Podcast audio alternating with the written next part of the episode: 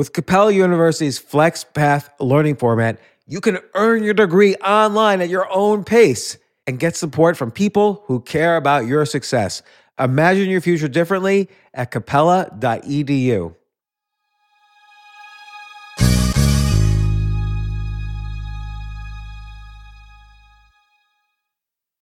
People today can spend half their lives over fifty. So it's good to be financially ready for what's important to you as you get older, like a family vacation. Cannonball! Or starting your dream business. Welcome to Connie's Coffee. How may I help you? A A R P's trusted financial tools can help you plan for whatever your future holds. That's why the younger you are, the more you need A A R P. Start planning today at a a r p dot org slash money tools.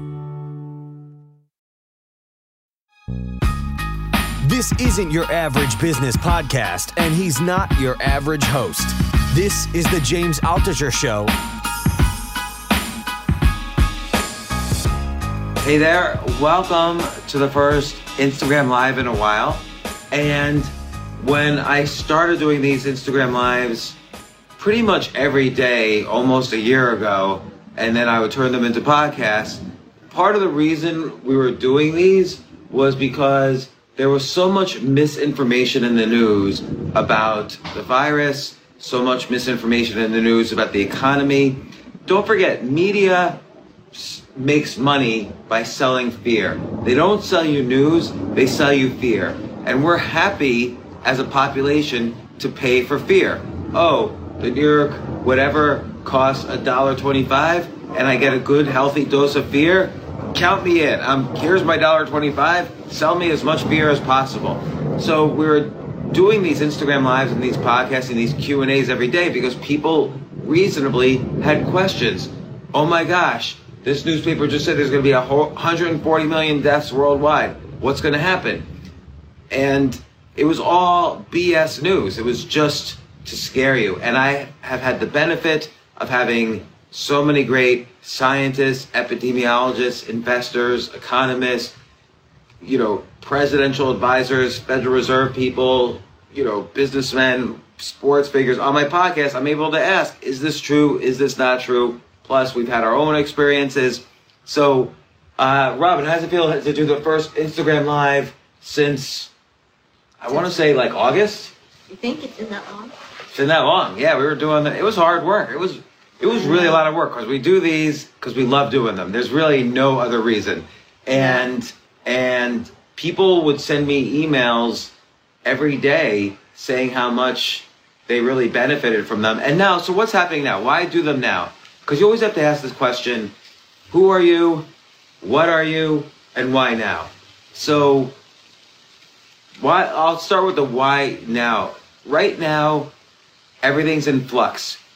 The coronavirus is like, I don't want to say it's stable, but there's a vaccine, there are new strains, there are more questions, but we're starting to learn that one hundred forty million people are not going to die, and we're also starting to see the after effects of locking down the economy.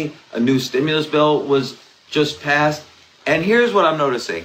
Everybody is investing.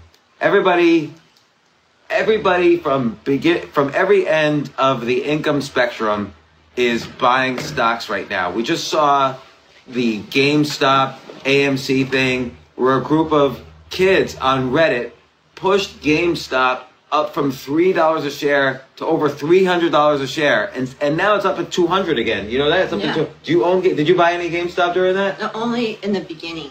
In the beginning, sold. Did you buy it at three and sell at three hundred yeah, and you hid all the cheap money from me in case of a divorce? No. What? I did. I did sell it. Um, so I want to kind of explain what happened there and what's happening in a couple other things. Robin is also an investor, an investor who I admire, but I have told her this in her face is that she makes good decisions and she also makes bad decisions. I've been a professional investor. The why now is the world is changing economically, and we're at the inning number one of that. And everybody's getting involved. Everybody, for the for the biggest since nineteen ninety-nine, I'm seeing more retail investors in the market than ever before. Everybody, I'll take a taxi cab. The cab driver will say, what about, what stocks do you like? I'll get a haircut. my barber will say, oh, what stocks should I buy?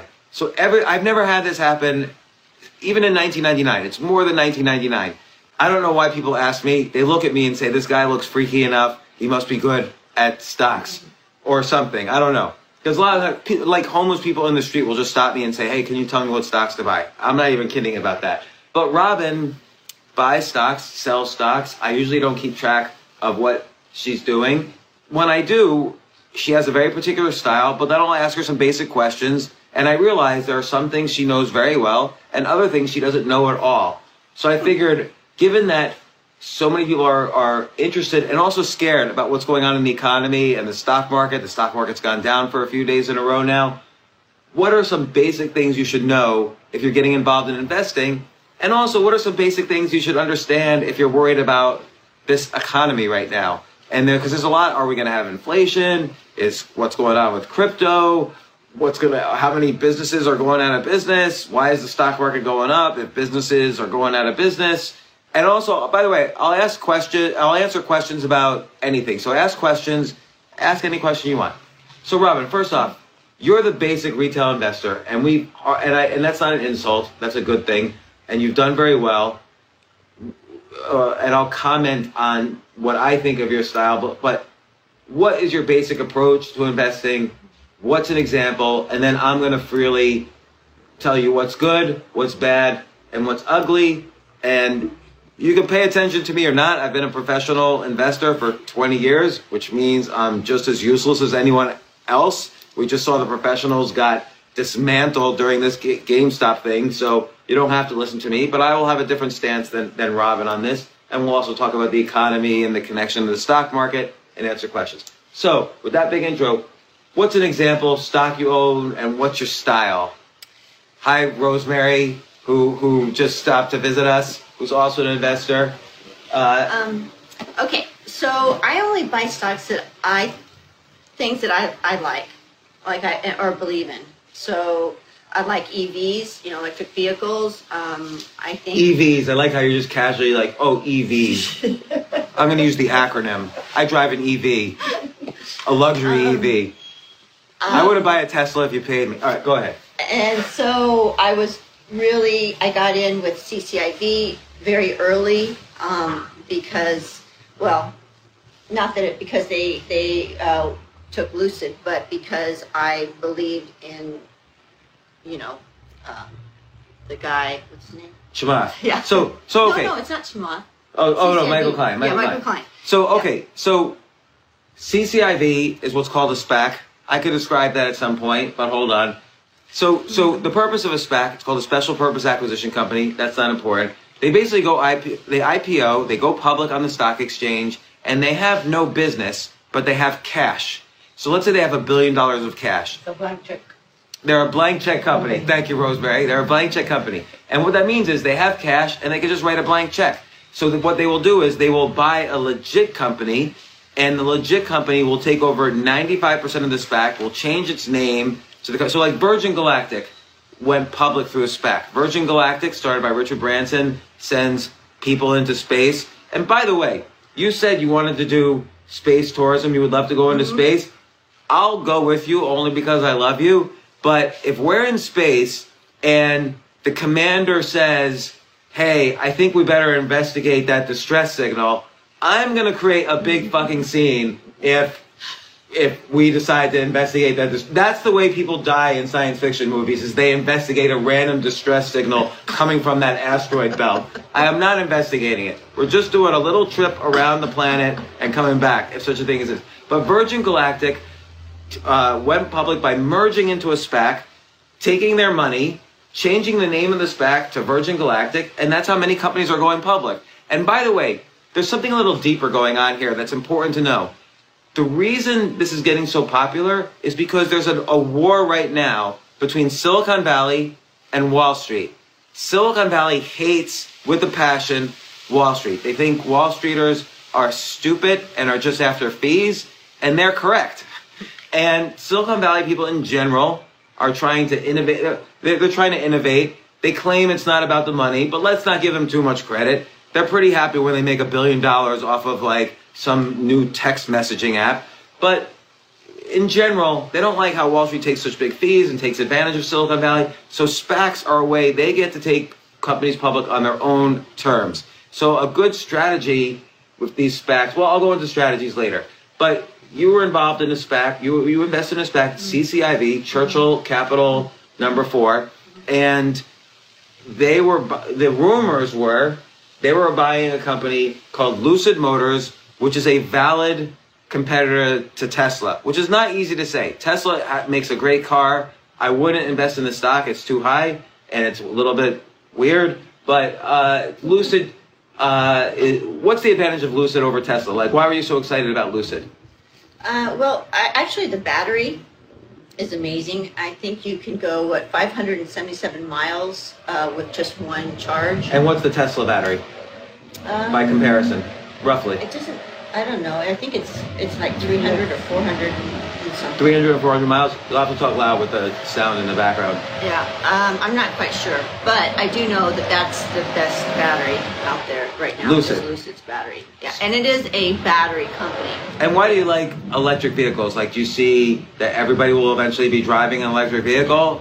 I so Rosemary's nodding her head, yes? yes do you it's think? The future. Yeah, it is. It is the future. future. Why? Like, why not gas-powered vehicles?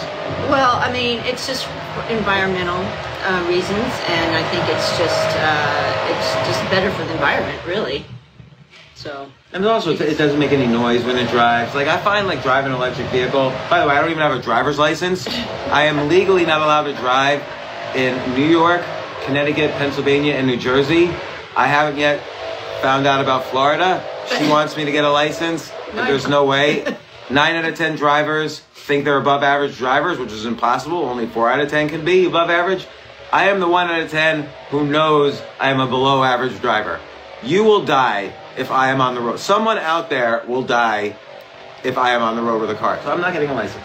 But, um, so you like Lucid Motors, yes. And there was a big rumor that C C I V, the SPAC, was going to buy Lucid Motors. And you looked at Tesla, which was like, what's the price of Tesla? Around a thousand? No, no, it's like six, it's like almost seven. Yeah, six, oh eighty. No, I, I was making such a mistake. It's six hundred, not a thousand. It got to nine hundred. Yeah. Got to nine hundred. All right. A few weeks ago. Yeah. A few weeks ago, it was okay. So I was close, right? I don't follow. Here's the other key thing about the stock market: is you shouldn't follow it every day. The point is to make money while you sleep, not reload all the time. But uh, unless you're a day trader, which you shouldn't be. Yeah. But um, so you like Lucid, and you saw Tesla's at six hundred, seven hundred, whatever it was, right. And you figured, okay, well, if, te if Lucid is a going to be a competitor to Tesla, it also might get to six hundred. Was that part of your thinking? Well, eventually it will. I mean, it's just they they haven't uh, put a car out yet, so I think they're going to start in the, the spring. And so typically a SPAC is priced at ten dollars. Originally C C I V was ten dollars. But during this rumor craze, oh, will they buy Lucid? Will, will they not buy Lucid? It went all the way up to almost sixty dollars, right? Yeah, sixty-two or something. sixty dollars. That's amazing. I don't think a SPAC in history has ever done that, because they have ten dollars per share worth of cash, and there's no business. Right. So they should always stay around ten. And um, so you did well with it. You sold some shares along the way up, and then you held some on the way down. It's back, but you're still fine. It's down to, yep, like twenty-four, I think, right, which is which is pretty good. They did, in fact, announce the merger with Lucid. Right. So all so surprisingly, this is very unusual on Wall Street, is that the rumors were correct, which means there was some inside information that got around that somehow nobody is prosecuting, and it's fine. But here's the thing: um, there's a say, there's an important saying on Wall Street: buy the rumor, sell the news. And so while the rumors were happening, more and more people were hearing the rumors. So here's what actually happens when it's buy. Why does buy the rumor, sell the news work? And this is an important Wall Street slash investing lesson. While the rumors are happening, more and more people are hearing about the stock for the very first time. Maybe nobody ever heard of Lucid, or maybe nobody ever heard of C C I V, but their neighbor calls, hey, did you hear the rumor? C C I V might buy this Lucid Motors, which could be a competitor to Tesla. So more people hear about it. During the rumor phase, more people buy it. But then by the time the news comes out, everybody is already in it who's possibly going to be interested in this. So there's no new people to buy the stock once the news comes out. So that's why buy the rumor, sell the news works. like right when the news happens, even before the news happens, you should try, I think, and I could be wrong, you should, it doesn't work in every case, you should try to sell. So Bernard Baruch is a famous investor from the early nineteen hundreds. There's a college named after him in New York City. He was a scumbag like everyone else. He did, this was when insider trading was legal. So he would find out, he would get a, a, a telegraph what the price of gold was in London and what the price of gold was in New York, and they would often be different because not that many people had telegraphs, and he would all day long trade gold in New York versus gold in London, and that, he made over a hundred million dollars. He died. John D. Rockefeller said, huh, a hundred million dollars, I thought he was rich. But Bernard Baruch said, I always bought too early and sold too soon, and yeah, he made a hundred million dollars, so that's also a valuable lesson. Um, don't be afraid to, don't try to buy at the low or sell at the high. You will mess up if you try to do that. So as an example, like take Bitcoin, and I'll get back to the C C I B in a second. I have no investing strategy with Bitcoin. I simply buy a little more every month. And I tell the person who buys for me, I don't care if it's going up. I don't care if it's going down. I don't care what the price is. I'm not trying to game it. I just want a little bit more Bitcoin in my portfolio. But C C I B, I do, what did happen? When the news happened, because I wasn't following it every day like you were, when the news happened, what happened that day? What did it go from went, what price to what price, roughly? Uh, uh, from seventy, went, yeah, went to, seventy to, it went down like thirty-five percent. Right. The night, the, the, the night so, before. It was in the twenties. Right, so, so the day the news came out, the, the, the stock basically went from, let's call it seventy to roughly... Um, like in the forties, and now it's in the twenties. So basically, when the rumor was happening, it went from ten to sixty, it went up five hundred percent, and then it caved in half. It caved in by seventy percent, actually, going all the way from seventy to twenty-four now after the news. So, I, I, so a couple comments. Here's the good, and, and we'll talk about a couple different stocks, but these are all basic lessons, and And I'll answer questions too, but this, and this could be just a part one. We have sixty minutes, obviously, to do this. So basically, the good thing is, and this was, Peter Lynch discussed this in a famous book he wrote back in, I think, nineteen eighty-nine. He was the manager for Fidelity Magellan, the most successful mutual fund at that time. It was very, very successful. And his whole approach was he would basically watch what his wife bought at the mall, and he would buy those stocks.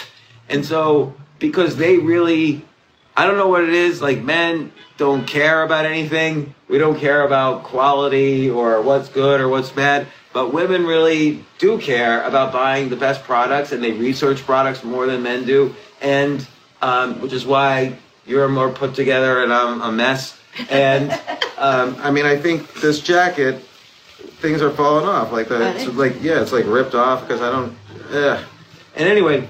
You went, you and Rosemary, you went to the dealership in Miami for Lucid Motors. You talked to the guy, you did a ton of research. You did research about Michael Klein, who not only was running the SPAC, but suspiciously, and I think perhaps illegally, was involved in investing in Lucid, and it just so, so happens they merged together.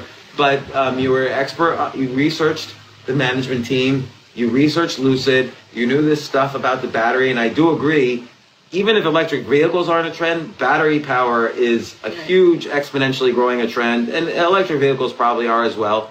So you bought what you liked, uh, and that is a great, great strategy. So much better than buying stuff just because you hear about it from somebody, or you, you think it, it has good a, a good P E ratio, which is not as important as people think, and blah, blah, blah. You bought it because you like the company. And plus, I like I like Lucid because not only it's a great company, but I know how the Saudis work, and they will hire, I mean, they have a very deep pocket, so they are going to hire the best of the best. And it's like the best of everything, and it's they're going to skyrocket. But they're going to hire better people than Americans will? Uh, well, there probably are Americans that they're hiring, or whoever, anyone in the world. I mean, they're just going to get the best. And they have essentially infinite money, they have and they're trying to diversify out of oil, so, right. Which is why they're going into electric vehicles. And right. So here's and, the thing. And, and they love the luxury. I mean, you know, the Saudis, the, the Middle East, I mean, the, about they're so into luxury, so anything that they're going to produce is going to be amazing. Why wouldn't they? Okay, so let me ask you a question. Why wouldn't they make a big investment in Tesla then? Tesla is arguably a more luxury car than the Lucid Motors car will be. No, I think that they're just, they have a better battery actually. Okay, and they want to make money, so they start their own yeah. company using that battery. So, so this is something very important, which is not talked out about at all in investing, but there's something I call the rule of two. So you didn't have one reason to buy Lucid, you had two or more reasons. Because if one reason doesn't, you want to have more than one story that you like about a company. So you liked the battery story, you liked the electric vehicle story, but you also liked the fact that the the Saudi Arabia, which is trying to divert, you lived in Kuwait and on the border of Saudi Arabia, so you're very familiar with the culture and, and the decision makers there. You, you knew people very high up because of your C I A connections. And, and uh, uh, you, you had three or four stories about why you should buy a stock. The rule of two is very valuable. Let's say you're a writer. So I'm a writer. When I write an article, I use the rule of two. So I try to write an interesting story, but I'll also have maybe unique, interesting information. You want to give people two, at least two reasons to, to get into the article and like it and share it. So if they don't like the story, maybe the, the interesting information is enough for them to like it and come back to future articles I write. Or maybe I do some funny thing in the article that makes them come back. So you always want to give people two reasons to, to do something that you're engaged in. Or two reasons to buy a stock, so that if one story doesn't work out, like let's say they decide to focus on batteries instead of electric vehicles, you still can stay in. Or let's say, you know, with, with Apple, I might not like Apple iPhones, but I do, but I might like the fact that iTunes is the biggest, you know, music distributor on the planet. Or Amazon, I might not like a little bookstore run by a little guy named Jeff Bezos, but I might like the fact that they control all the storage, they're the biggest storage, cyber storage company in the world. So there's multiple reasons to get into a story. If you don't have the rule of two working for you, I think there's too much risk. And it, this works, by the way, in, in investing, it works in writing, and by the way, it works in war. If you only are invading on one front, then the defender can put all their defenses and protect that one front. But if you're invading on two fronts, they can't protect. The way to win any war, and you just look at World War Two as a great example, and, and the lack of, of two fronts in Vietnam and Korea, but you look at like World War Two, there were many fronts. There was, there was, you know, France and Germany, there was North Africa, there was Japan, there was Russia going into Japan, there was us going from the Pacific into Japan. So there was multiple fronts, and it's hard for a smaller country to, de they can defend one front, but not two fronts. So this is a very powerful thing to understand. In chess, you could maybe, maybe somebody's weak on the king, but they could throw all their pieces and defend. But if they're weak on the king and on the queen side, they can't defend both, and you can attack both. It's harder to defend than to attack. It's better to have the initiative. So you had what I would call the initiative, the rule of two on Lucid. Um, But here's one thing that always bothered me when we would talk. I would ask you, what is the market capitalization? You would say something's expensive if it was five hundred dollars a share, and something's cheap if it's ten dollars a share. And to some extent that's true, but if I asked you, what was the full market capitalization? What is this company worth? Because you're an owner of the company. When you own a share, you should know how much it's worth. Sometimes you wouldn't know the answer because you were just relying on the price is cheap or low. But if you own something, if I own a house, it might be the best house in the world, but if a house is worth a billion dollars, nobody should buy it. It's too expensive. If a house is worth, if, it, if a five thousand square foot house in New York City is worth one hundred thousand dollars, then that's almost too cheap. You should ask what's wrong with it. So knowing the full value of something is extremely important. And I find a lot of investors, not not just you, but I find most investors don't take the time. They look at price and they determine if it's cheap based on the price, but they don't look at the market capitalization and determine if it's cheap or good that way. Another technique, which I think you did use on C C I V, and but I only use this technique, is who else is invested in this? Because my mantra every morning is I wake up and say, I'm probably the stupidest person I know. And so if I make a decision, I like to know that there are other smart people who are making this decision alongside of me, people smarter than me. So let's say, for as an example, I look at C C I V and I don't know anything about it. And I'm like, ah, I don't know anything about batteries. What do I know? And then I see, oh my gosh, Warren Buffett is invested in this. What am I going to do? Am I going to say to Warren Buffett, Warren, Warren, what are you doing investing in this? Are you stupid or something? No, he's the smartest. He's been doing investing for seventy years. He's the smartest investor ever. So I, without any questions asked, I will buy any stock Warren Buffett owns. And I've made my living for the past thirteen years from investing. And I'm the only, I learned the only real thing I care about is who else is invested and are they smarter than me? Because if Warren Buffett is invested, or if Carl Icahn, or if Peter Thiel, of all, all these people, they do much better research than I do, and they're much more experienced and they're much smarter. So if they make the decision and I understand and I can invest in the same way at the same terms they do, then that's strong consideration for me. If I say to myself, well, I'm glad no one else knows about this stock because for some reason nobody else is invested in it, I get to invest in it first. You always have to ask, why are you, out of six billion people, magically getting this chance to invest and not Warren Buffett? Like, who wakes up? Nobody wakes up and says, I'm going to make James Altucher rich today. So if someone calls me and says, James, I got this great stock for you. No one's in it. I'm like, why isn't Warren Buffett in it? Ah, he's an idiot. He, he, he's not. But you have the chance to be in it. And then maybe Warren Buffett will go in. It doesn't work that way. That's not the order of things. So you want to go in the correct order of things. So this, is a, this piggyback technique is very valuable, but you notice some smart investors were in C C I V. Like, who was in C C I V? Uh, a lot of the hedge funds, most of them. So a lot of big hedge funds were in it, mm-hmm. and they're not short-term thinkers, right? So they're not selling on the news. You're right, Lucid Motors probably will be at some point. I think the deal was valued at about twenty billion dollars, and I think Lucid Motors, and Tesla, meanwhile, is worth, what, like eight hundred billion dollars? So if Lucid does become a valid Uh, competitor to Tesla, then I think you're right. Whether or not you got nervous, did you get nervous when it went from sixty-eight to twenty-two? Did you get a little mm-hmm. upset? Well, I didn't get upset, but I mean, because I already had skimmed off, you know, my profit or my my base um, investment. But um, it's hard to lose, even if it's just the money that you, you know, collected from the from the, the stock. Yeah, I did get a little upset. Yeah, so, so, because so, we were so excited, like it was uh, such an adrenaline rush every day for like, I don't know, for a long time. Like, but then it, it got old because you're just like, oh, you know, what's going to happen? What's going to happen? So that's, yeah, I, I couldn't that's the one thing with buying on the rumors, selling on the news is that you, if the rumors were false, it also would have collapsed.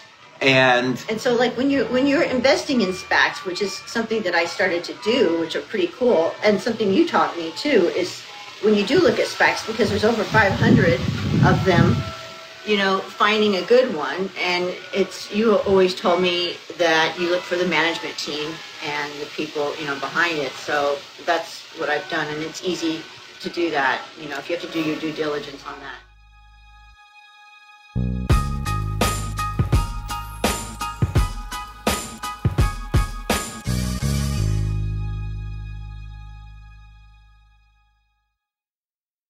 Yes, it's totally true.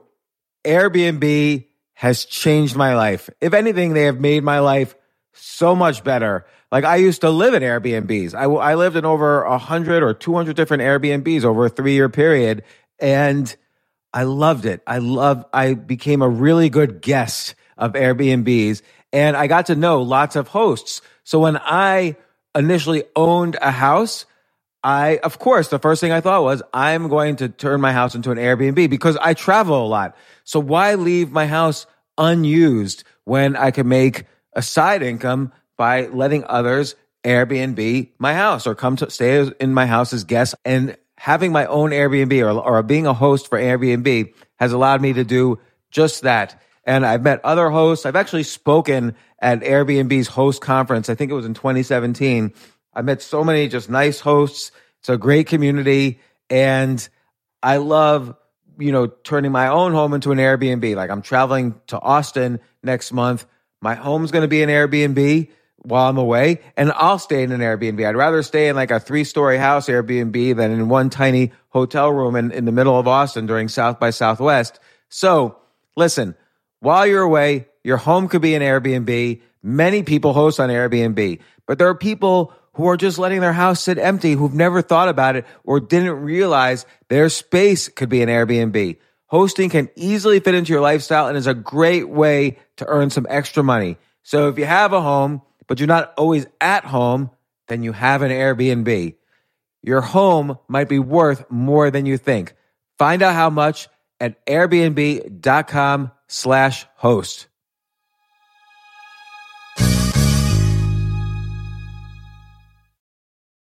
Daylight savings time is starting up again.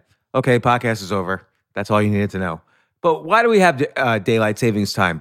Answer, to give us more daylight from March through November. By setting your clocks forward, it may feel like there are more hours in the day that initial, when we initially start daylight savings. But if you're hiring, it doesn't necessarily help you find qualified candidates for your roles any sooner. There's only one way to do that, ZipRecruiter. And right now you can try it for free at ZipRecruiter.com slash James. ZipRecruiter works around the clock to find qualified candidates for you. Once you post your job on ZipRecruiter, they send it to one hundred plus job sites so you reach more of the right people. This is such a brilliant idea for a business, and ZipRecruiter did it. So ZipRecruiter's smart technology also quickly scans thousands of resumes to identify people whose skills and experience match your job. I've used ZipRecruiter particularly as a potential employee, and I still to this day get messages every day. James Altucher, would you like to apply to be V P of en- entertainment at N B C or whatever? So there's just nonstop emails. Like I got five or six emails today because of because a year ago I signed up for ZipRecruiter. So spring forward with a new hiring partner, ZipRecruiter, and find top talent sooner. See why four out of five employers who post on ZipRecruiter get a quality candidate within the first day. Just go to this exclusive web address to try ZipRecruiter for free. ZipRecruiter.com slash James. Once again, that's ZipRecruiter.com slash James. ZipRecruiter, the smartest way to hire.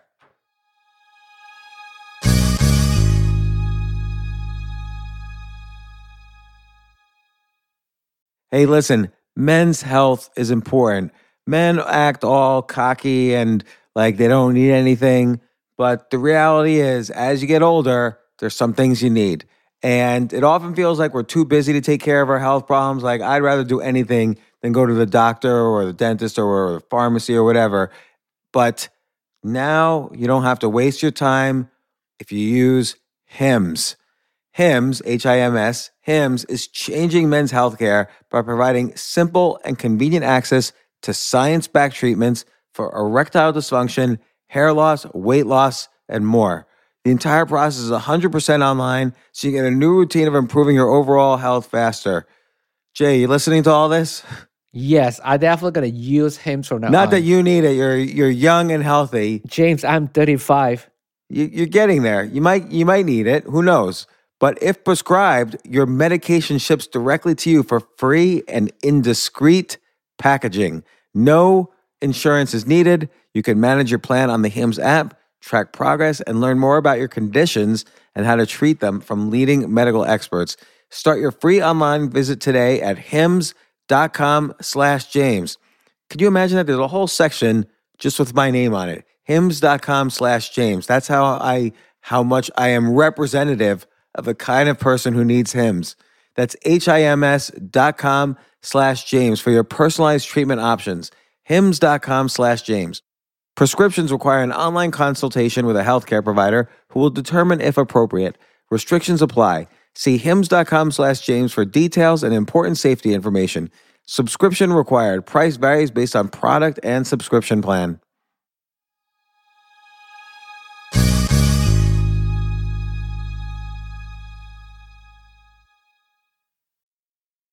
I'm going to tell a sad story. I mean, I was once on the board of directors of a public company that was in the staffing space. We had a billion dollars in revenues. And when I joined the board, the stock went from forty-three cents to like six or seven dollars. And I had and I, I had like nine million dollars worth of stock. But I didn't do enough research on the management team. And in particular, the chairman or the largest shareholder was this guy named Robert. And then one day I got a call, a board meeting in twenty minutes. And I thought, okay, this is a great company. Maybe I'm about to get rich. Like the company's going to get sold. And we got on the board and John, the C E O, said, I have some news. The bank is on their way over here to throw us out of our offices, take over the company, divide it up, and sell it for nothing to its customers who are also in the same industry. Because Robert, the largest shareholder, owed ninety million dollars to the I R S, and that broke the debt agreement with the bank. And so the bank had the right, they didn't have the obligation, they had the right to take over the company. We actually could have paid back the bank, but they decided, nah, it's gonna, we're gonna make much more money if we just screw you guys, which was their right to do. And so in a matter of minutes, I lost nine million dollars. And I remember I was on the set of the T V show Billions, ironically, which is about hedge funds winning and losing money. And, and I was stuck out there in the middle of New Jersey. And I was like about to cry because I was essentially losing all my money. It was another time I, I went broke, but uh, I survived it. And I decided to stay for the rest of the day. Nobody could even tell. I just lost like all my money uh, because I didn't do enough research on this idiot who owed ninety million dollars in taxes. And somehow I didn't know that was part of the, the debt agreements. This is what happens when I make decisions on my own. So I wish someone else had made the decision with me. But um, so this is all like kind of investing one oh one. But the important thing is know the market capitalization, know who else is invested, buy the rumor, sell the news. But look, even though the stock has collapsed, not collapsed, but it's gone down a lot, you have the rule of two. So yes, the news didn't spike it to three hundred like maybe you thought it would, but the story is still intact. So the only, when I own a stock, I only own a few stocks. When I own a stock, the only time I sell is what I call a story stop. I haven't heard this term used anywhere else. Many people have what's called a price stop. Like if they buy a stock at twenty and it goes down to fifteen, they'll sell so they don't lose any more money. But I've tested this out with software. It turns out many stocks will hit a price stop and then go up from, they'll go from twenty to fifteen, they'll sell, and then it'll go up to seventy or whatever. So you make more money when you don't have price stops, but you have story stops. So what's a story stop? Well, if suddenly they switched out of the electric vehicles and battery business, I would get out of the stock because I don't know what they're doing now or why did they do this. Or if the C F O suddenly leaves and there's no explanation, or the C E O, that's something to be suspicious about, and that's a story stop. If the story changes, that's when you get out, not because the price changes. Smart investors don't leave a stock just because the price goes down. That is a very stupid strategy. You should always, you should always stick in with as long as the story's intact. Because in the long run, if Lucid truly is making a better car than Tesla, then guess what? Tesla's buying this for a hundred dollars a share at some point. Probably won't go by itself to to six hundred, but it'll be bought by Tesla or some other car company for for a much higher price than now. I'm not recommending this stock, by the way. I'm going along with your story. If your story uh, plays out, then that's what, what and, should happen. Another thing I like about it is that it is a battery company, first off, you know. And I know that what's happening, even with Tesla, they're putting in uh, battery uh, units in some of the grids, our electric grids in the States. Yeah. So I think that that will also, with Lucid having the battery that it has, maybe will generate, you know, uh, something like that. Yeah, so, so... So that's the great thing. Like if electric vehicles don't work out, the battery business, the battery business, by the way, has been an exponentially growing business for at least thirty years and uh, industry, I mean. And so another good technique, what are the industries that are growing exponentially? And let me give you an example. In nineteen sixty-six, Gordon Moore, who was the C E O of in, a little, tiny little company at that time called Intel, he predicted that computer power would double every eighteen months. That means, that means it's exponentially growing. I mean, computers now are like a billion times more powerful than the little calculator that powered the Apollo eleven to the moon. I mean, computers can calculate a trillion calculations a second. Back then it was measured in the thousands. So here's a strategy. If you had bought the first one hundred computer companies that went public, and let's let's say you used one thousand dollars for each one. So you spent one hundred thousand dollars to buy the first one hundred computer companies that went public. Let's say, for just argument's sake, that ninety-eight out of the one hundred computer companies went bankrupt almost instantly, but two survived, Intel and Microsoft. You would have lost ninety-eight thousand dollars out of one hundred thousand dollars and only be left with the two thousand dollars the two thousand dollars that you put into Intel and Microsoft. Well, let's say you held on to them. Because of the exponential growth, guess how much money you would have made on overall. On that one hundred thousand dollars you invested, where again, ninety-eight companies went bankrupt, you would have made three point five million dollars just because of Intel and Microsoft.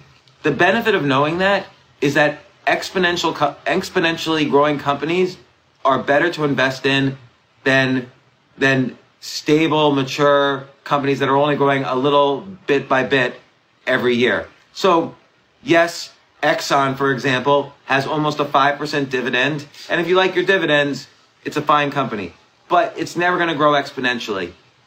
Every exponential industry, you can't predict which companies will fail and which companies will succeed, but you can predict the industry as a whole will make you an enormous amount of money if you just spread the money out, very small amounts. Don't put money in like this is your only chance to win the lottery and you better take it. You will have many chances. There are going to be many exponential industries over the next thirty years. Uh, Peter Diam- Diamandis, um, who's been on my podcast, wrote a book that Not only are uh, he wrote a book not only about exponentially growing industries, but how these industries are being created faster than ever because of the effects of other exponentially growing industries. So here are some industries that are still growing exponentially. First off, computers, and related to that, uh, computer storage and big data and A I and robotics and drones, but also in a completely different area, genomics is growing exponentially, batteries is growing exponentially. And there's a bunch of other industries. Happy to talk about at some other point. Maybe we'll do another I G Live about that. But bet on the exponentially growing industries, but don't put all your bets on one company. That, in a weird way, trying to make a billion dollars or a million dollars on one company is oddly a scarcity way of thinking. You're so afraid you're not going to have another chance that you put all your money in this one investment, hoping to make it big, and that's a very risky way to invest. Better is to have an um, abundance mindset. So when it comes to investing, an abundance mindset means you're gonna have many opportunities in life. You don't have to take each one. You don't really know which ones are the winners, but you did your research, so you know which industries are growing, and there's gonna be opportunities in the future, so don't worry. Like a lot of people say to me, oh, I missed my chance to start an internet company. I missed my chance to start a biotech company. I'm, uh, you've never missed your chance. If you have an abundance mindset, you'll have, and you write ten ideas a day and exercise the idea muscle, you will have more opportunities than you ever thought possible. But the key is not to invest a lot. The way to win the game is to stay in the game. Keeping position sizes small, researching what's exponential, looking at where Warren Buffett and other great investors invest, you know, buying the rumor, selling the news, understanding market capitalization, dealing with the psychology of losing a lot of money by having story stops and using stories to guide your investing. These are all good basic techniques for investing. Now, what's another stock that you own? Well, one of my favorites is I I P R, and um, so that's a REIT, and it's in the marijuana cannabis industry, but uh, they have a great Uh, I, I just, I've made a lot of money off of that one. So, so I I P R, just to explain, she's invested in it. It's, um, and we're not recommending any of these things, by the way. So, uh, uh, uh, oh, hey, Esther, how are you doing? Esther, Esther Q on the podcast. She run, she's a great comedian. Everybody say hi to Esther and go to her comedy shows that she promotes. So good to see you, Esther. So, um, I I P R, Robin is just obsessed with marijuana. I cannot believe how obsessed she is with marijuana. I mean, all day long, it's like she drinks it, smokes it, eats it, it takes an I V of marijuana. She's an addict. And they say you can't be addicted to marijuana, but I've seen her in action. She, she, she would give a blowjob in the street for marijuana. That's terrible. She wouldn't. Believe me, I've tried. Um, but, but, cannabis, because it's le- being legalized everywhere, it was legalizing. This is how we met. Our first dinner was you were, you got nervous because Canada had just legalized cannabis, and mm-hmm. because of buy the rumor, sell the news, you didn't understand why all the ca- Canadian cannabis stocks were going down. No, I just didn't know what to do. You didn't know what to do. Fair enough. So, so, but the reality is, state by state, marijuana is getting legal, and it's being starting to be used for for not only recreational use but medical use. Even further, it's starting to be used, used for pharmaceutical use, which is slightly different than medical use in that you have to do experiments and have clinical trials. You can never do clinical trials on marijuana because it was illegal. So now they're starting. By the way, have you noticed since COVID, it used to be Big Pharma was evil. Now we're like waiting online like twenty times around the block to get the, the Pfizer vaccine. When did when did Bar- Big Pharma suddenly become our best friend? Another story. But she's invested in a company called I I P R, which is a real estate investment trust. It's a REIT. Uh, they have to distribute ninety-five percent of their profits as a dividend. That's the nature of a REIT. And uh, they, on all the real estate that they own, they grow, they, they sell it or, or rent it to people who are growing marijuana. So long-term leases. Yeah. Long-term leases. So it benefits from... You don't have to be in, they're not in the marijuana industry specifically, but all the people in the marijuana industry use them. So there's two stories. They benefit from the growth of marijuana, but they also benefit from the growth of the real estate, the value of the real estate that they own. And I don't know how many acres they own, perhaps you do, but that's a decent business model. Is it a risky stock? Of course. So that's why, and even in the cannabis industry, there's a hundred or so stocks. I personally would spread it around. I would also focus on the stocks in the cannabis industry that are owned by great investors and hedge funds. Not that that means anything, as we saw by GameStop, but um, it's definitely the most stable one, I think, in that. Yeah, and I I P R has done has done well. Um, the, again, the only thing I would want to know is who's invested in it and what is the overall market capitalization of it. Uh, meaning, am I buying it too expensively or am I buying it too cheaply? Because then maybe you could sell. If it's worth a trillion dollars in the market, it's probably not worth that in reality. I would sell it. But the other thing is, I would ask is, how many acres do they have? What's the value per acre? How how much of their acre acres are rented? Um, I do remember vaguely there was a headline. Somebody wrote a short report on it, but that doesn't mean anything. I would just want to read that report.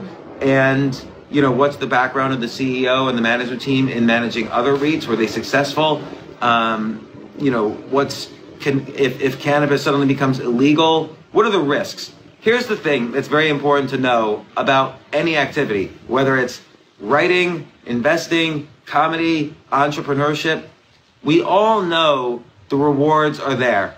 The rewards are there in investing. Otherwise, people like Warren Buffett wouldn't exist. He's made all his money over seventy years from investing. He just passed, I just read an article twenty minutes ago. He just passed the one hundred billion dollars club. That's a club now. It used to be the billion dollar club. Now it's the one hundred billion dollars club. Soon it's going to be the trillion dollar club, maybe. That's the club. No, if, if a club will have me as a member, I don't want to join. So you can't give me a trillion dollars to join your stupid club, trillion dollar club. But... But, uh, uh, you know, so who who is Warren Buffett invested? Is uh, I forgot, I forgot, before I made that joke, I completely forgot what I was talking about. Another one that I like is Beyond. Beyond Meats, because, yeah. Again, a fast-growing... Eric Schmidt, the former C E O of Google, when I asked him, what are the five biggest trends over the next ten years, you would think this guy would say drones to kill people, or big data to spy on people, or A I to create a Terminator to kill people. Like, that's what I was thinking he would answer. But he, you know what he said? The biggest trend of the next ten years, he said, would be plant-based foods. And that's another area that's growing exponentially. Mm-hmm. So you bought Beyond Meats, but furthermore, you like the Beyond Meats hamburger, the Beyond right. Burger, right? Right. Would you prefer a Beyond Burger over a regular hamburger? Uh, sure. And not only that, you like um, the stem cell-grown meats, like Memphis right. Meats. Like Memphis Meats, which is a private right now, but there's a company, um, M T T C F, that's going to be going on NASDAQ this week or next week. That's an Israeli company. And they do, they three D print um, meat from stem cells. So it's like two so stories. It's like Memphis, it's like Memphis Meats, but it's it's a different company. And there, you can get in. I so, always love Memphis Meats, but it's private. So, so what I love about this stock you're talking about in Israel, let's go on public here, is there's three stories. It's the plant-based food story, because it's not coming from cows or what, chicken it, or whatever. But it's, it's, it's a three D printing story, which is also but it's not plant-based. I understand, but it's but it's, it's non-meat-based, right. even though well, it is meat. Yeah. And it's genomics. Uh, right. It's in the genomics industry because of the they're taking these stem cells from, I don't know, baby cows or whatever, and turning them into uh, uh, real meat. Right. So and so, you don't have to have slaughter, which is great. You don't, you know, it's just, I think the whole thing is great because uh, then with global warming, you don't have the problem with, you know, cows. So, so I would say like like your best qualities as an investor is you buy the story, not like some P E ratio or some stupid r ratio or number that other people th like. There's all these books about Warren Buffett that are so wrong that he made his money by buying stocks that are have high earnings but low market. This is all B S. You buy a good story. A good, you're an, when you buy a single share of stock, you own a piece of that company. Mm-hmm. So you you Something you have to believe in the company. When I bought into a comedy club, did I believe in that company? Absolutely not. A comedy club is the worst investment on the planet. I should never have done it. But I did like comedy, but it was I didn't believe in the business. But now they're they're doing a good job. I shouldn't criticize the business. And um, uh, so you you have to believe in the story, and you have to be excited about it, and it has to be something you're personally interested in, and that you think is going to be valuable going forward. So so I think that's a good approach, and it's all it's almost always, I don't know if you plan it this way, but it's almost always magically in an exponentially growing industry. But I tell you all the time about genomics, you don't really get into it because it's hard to understand genomics. It's hard to get excited about well, a I genomics love it, plan. And I really think it's going to happen, but I'm putting my money in these things that are happening right now. Yeah. Does that make sense? It does. Every, like, I could buy it, and like it's going to sit there for several years, but I'd rather, I'd rather take uh, the money and use it right now. Right, really hot, because, and then I can switch it over to. Because here's the thing about exponentially growing industries: they're valued very tiny, almost close to zero for a long period of time, and then suddenly the exponential stuff kicks in, and they're valued a lot. Intel in nineteen sixty-six, when Gordon Moore predicted the exponential growth of the computer industry, I think the entire market capitalization of Intel was about three million dollars. Of course, now it's like almost a trillion. So uh, that's the benefits of exponential growth. But any industry that's exponential is going to start up really tiny for a very long time. And then it's like a learning curve. It goes like this, and then it starts to plateau. So we talked about learning curves when we talked about the growth of a pandemic back in last April, because pandemics operate very much like the mathematics of a learning curve or an expo exponentially growing industry. So, and I, I read an article, actually, that computing power has been increasing every eighteen months for about two thousand years. So like there was the abacus, and there was different ways of calculating math, and it just everything kept improving. So these trends have been trends for a much longer period of time. Like our understanding of medicine, speaking of genomics, our understanding of medicine has increased exponentially in the past one hundred years, two hundred years, one thousand years. You know, it was only in the eighteen hundreds that they figured out that washing hands helps prevent disease. So Ignaz Semmelweis worked in a medical facility, I believe in Germany, in the eighteen thirties, and an unusually high amount of women were dying in childbirth, more than any other medical facility. Why were these people dying in childbirth? It turns out, so he would follow the doctors around, and, and, and it turns out they were they had they had older patients also, as well as young women. And the older patients were often dying because they were bleeding them to death.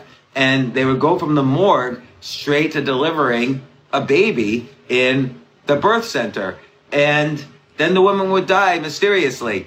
So Ignaz Semmelweis put two and two together and realized, oh, they're not washing their hands. You need to wash your hands, but when you go from touching a dead body to going and delivering a baby, I didn't get gross there, and uh, I could have. And but here's the thing: it's not good enough. This is why the rule of two is important. It's not good enough to be good, have a skill at something. You need one other component. So Ignaz Semmelweis, who basically discovered germ theory and figured out this thing about washing hands, uh, he didn't have the rule of two going for him. He didn't know how to persuade people that what he was saying was correct. So he was not a nice person, apparently. Everyone hated him. And so not only did they not believe him, he, they put him in a mental institution, and he ultimately died insane and penniless because he was so frustrated nobody believed in him. So if you if you have a skill, that's not good enough. You're not going to be the best in the world. You need to have skills that make you good in an industry, like persuasion skills, things like that. This is very important. The rule of two is valuable in everything you do.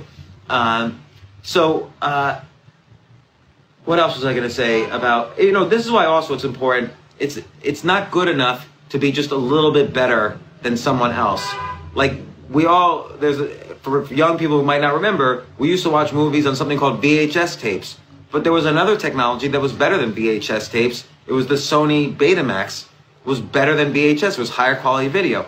But the average person, like I was a kid, I couldn't tell the difference between the that Betamax was ten percent better than V H S. Maybe Betamax should have had a faster fast forward or rewind or some other feature that would give it the rule of two, and then I would have pre preferred Betamax over V H S. Instead, I didn't care, and Betamax was a failure for Sony. By the way, do you know what the most profitable division of Sony America is? This is just some trivia. I just found this out a few months ago. The Game Show Network. They really? play old game shows of Jeopardy and Family like Feud. And that is the most profitable division of Sony really? America. Yeah. Wow. A little bit of yeah. business trivia. Um, so I think this is this is this is the uh, uh, basic investing masterclass of the day. We'll do more of these, and also I'll, I'll collect um, uh, uh, questions from Jay. Maybe did Jay email you? Can you check your your phone? He might have emailed you. But um, I also want to mention something about. I wanted to mention something about crypto and the economy. But maybe I'll do that at the next I G Live. But what, so, so we'll do another I G Live, I think either tomorrow or Monday. Let's assume tomorrow I'll do another I G Live. Check on Twitter or my Facebook for the time. And I'll talk about crypto. I'll talk about the economy. I'll talk about the overall stock market. Um, but, uh, and I've been doing investing in particular because I think people are, retail now is going back full force for the first time since nineteen ninety-nine into investing. This is an area where I've done it professionally, meaning I invested other people's money for twenty years or more, twenty-one years now. And I didn't always do such a good job at it. I didn't do a bad job at it. I make my living from private investing now, but uh, maybe it's a different perspective. I appreciate Robin's perspective, kind of the retail investor perspective, and I learn from it, and the value of story stocks and telling a good story. And but I also figure I can correct, it's like a plane that's in the air and every now and then you have to correct course. So, but the other thing I wanted to just quickly talk about before this ends, because it's going to end soon, the countdown has begun, is, um, uh, uh, by the way, thank you everyone for tuning in. I really appreciate this. Um, particularly Esther, who asked me to go on her comedy show, so thank you. And, and Jay as well. But I wrote this book, Skip the Line. Don't buy it. I'm not trying to sell it. I'm, I'm saying don't buy it because I hate selling things. But I did say that I wanted to test out the techniques in Skip the Line. I wanted to prove that this works. So these were all techniques I've used personally to skip the line. I've switched careers five or six times, maybe because I'm a dilettante, or maybe because I just, my, my interests and passions change, and I believe you should always do what you're passionate about. But I, I stated after the book came out, I will offer, uh, if you write like a review on Amazon or prove that you've read the book, I will set up a twelve person mentorship program called I Will Make You a Millionaire. I originally pitched this as a T V show, but I decided now to do this. It's, it'd be more fun for me, honestly, to do this as a one-on-one mentorship program and not under the, where they're trying to create fights, fist fights in reality T V and love affairs and all this kind of stuff. So I'm, I'm kind of more or less randomly picking people to be part of this program, but also I'm gonna document everything that we do. So even if you're not one of the twelve people that I select for this, um, A, I will be selecting again every once in a while, one, maybe six months from now, maybe twelve months from now. And B, I will document everything. So even if you don't benefit, to, even if you're not in the mentorship program directly, you'll see and hear everything I'm doing to help the other people and how I'm using the techniques of the book Skip the Line to help other people.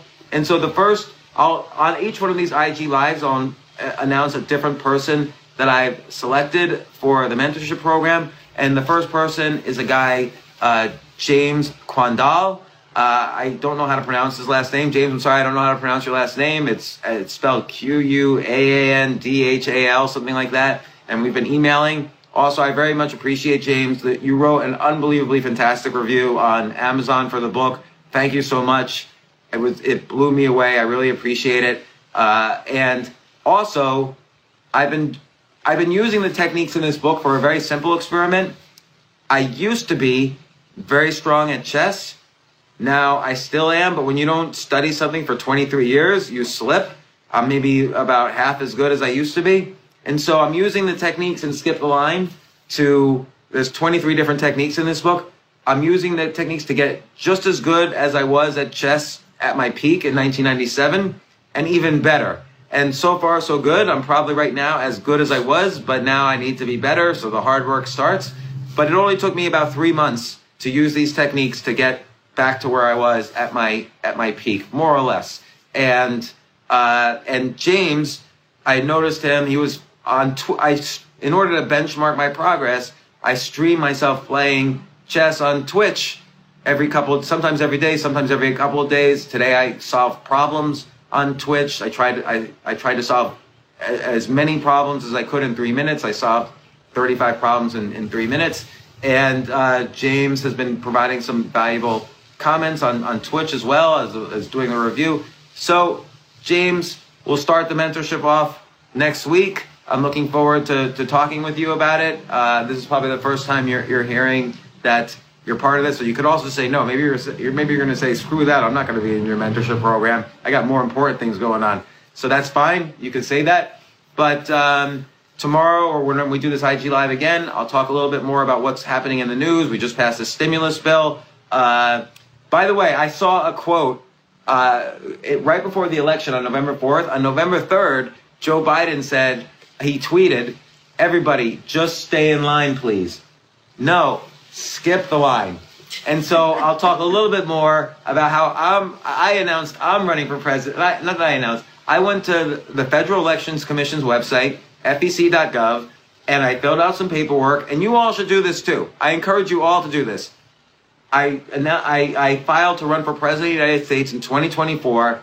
I'm probably not serious about it, but it makes me think about the issues in a different way. And it, may, it allows me to state how I feel about the political system, which is that we need more than two parties instead of just choosing between two seventy-year-old alleged rapists. Like, it's not good enough to just vote for the lesser of two evils. You got to vote for, for something good. One more piece of trivia. Everybody kept telling me, well, I didn't vote this election. And everyone kept telling me, you don't have a right to speak if you don't vote. Well, I, now I have a right because I'm running for president. But the other thing is...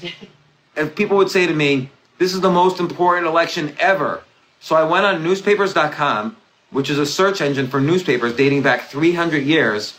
And I searched for the phrase, most important election ever. It turns out, actually, eighteen hundred, the year eighteen hundred, it was John Adams versus Thomas Jefferson. That was the most important election ever. And eighteen oh four, eighteen oh eight, eighteen twelve, eighteen sixteen, eighteen twenty, twenty-four, thirty, all the way through nineteen sixty-four, nineteen sixty-eight, nineteen eighty, nineteen eighty-four, nineteen ninety-two. Every single election has been the most important election ever. There's a bubble of most important elections ever. And which reminds me, somebody just asked, doesn't this stock market seem like a bubble? I will address that tomorrow because the answer is no, and I'll explain why very specifically what's happening. So thanks so much for tuning into this I G Live. This is going to be put up on the podcast as quickly as possible as well. Tomorrow, I'll spend a little bit more time, we'll both spend a little bit more time answering questions, including the types of things we argue about. I know everyone's interested in that. And thanks so much for tuning into the I G Live. Jay, I hope you've been recording this because I forgot to. And see you all tomorrow or the next day. Thanks very much. Thank Bye.